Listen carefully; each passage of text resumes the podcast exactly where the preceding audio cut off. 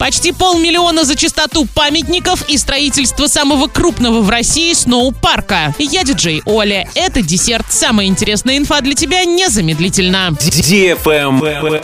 News. Администрация Оренбурга готова заплатить более 437 тысяч рублей за помывку и зимнее обслуживание памятников монументальной скульптуры города. В списке значится 42 объекта. Их нужно будет помыть 157 раз, каждый от 3 до 6 раз. Специалисты Специалистам необходимо будет фотографировать объект до и после помывки, а также до и после уборки снега. Работы должны начать с даты подписания договора, а завершить до 10 декабря этого года. Travel Guide. На курорте Роза Хутор под Сочи стартовали работы по строительству самого крупного в России сноупарка. Площадь парка достигнет 100 тысяч квадратных метров. К основной части на высоте 1600 метров будет добавлен проезд на 1800 метров, где разместятся три локации склонов и 8 трамплинов. Высота самого большого из них составит 20 метров. В этом сноупарке будут проводить фестиваль New Star Camp, который в этом году состоится на курорте с 26 марта по 4 апреля. На фестивале проведут 7 международных соревнований сноубордистов без возрастных ограничений.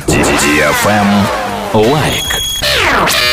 Компания Ленстор представила свою версию списка стран мира, чьи граждане наиболее счастливы. Аналитики сравнили данные предыдущего рейтинга с различными метриками здоровья. Длительность жизни, доступность и качество медицинских услуг, физическая активность населения, распространенность проблем со здоровьем и другие. Сопоставление этих показателей помогло сформировать список. Первое место заняла Исландия. За ней следуют Швейцария, Швеция, Норвегия и Австралия. Также в десятку попали Финляндия, Испания, Нидерланды, Нидерланды, Люксембург и Япония. Эксперты подчеркивают, что ощущение счастья напрямую зависит от распространенности и доступности медицинских услуг. На этом все с новой порцией десерта специально для тебя. Буду уже очень скоро.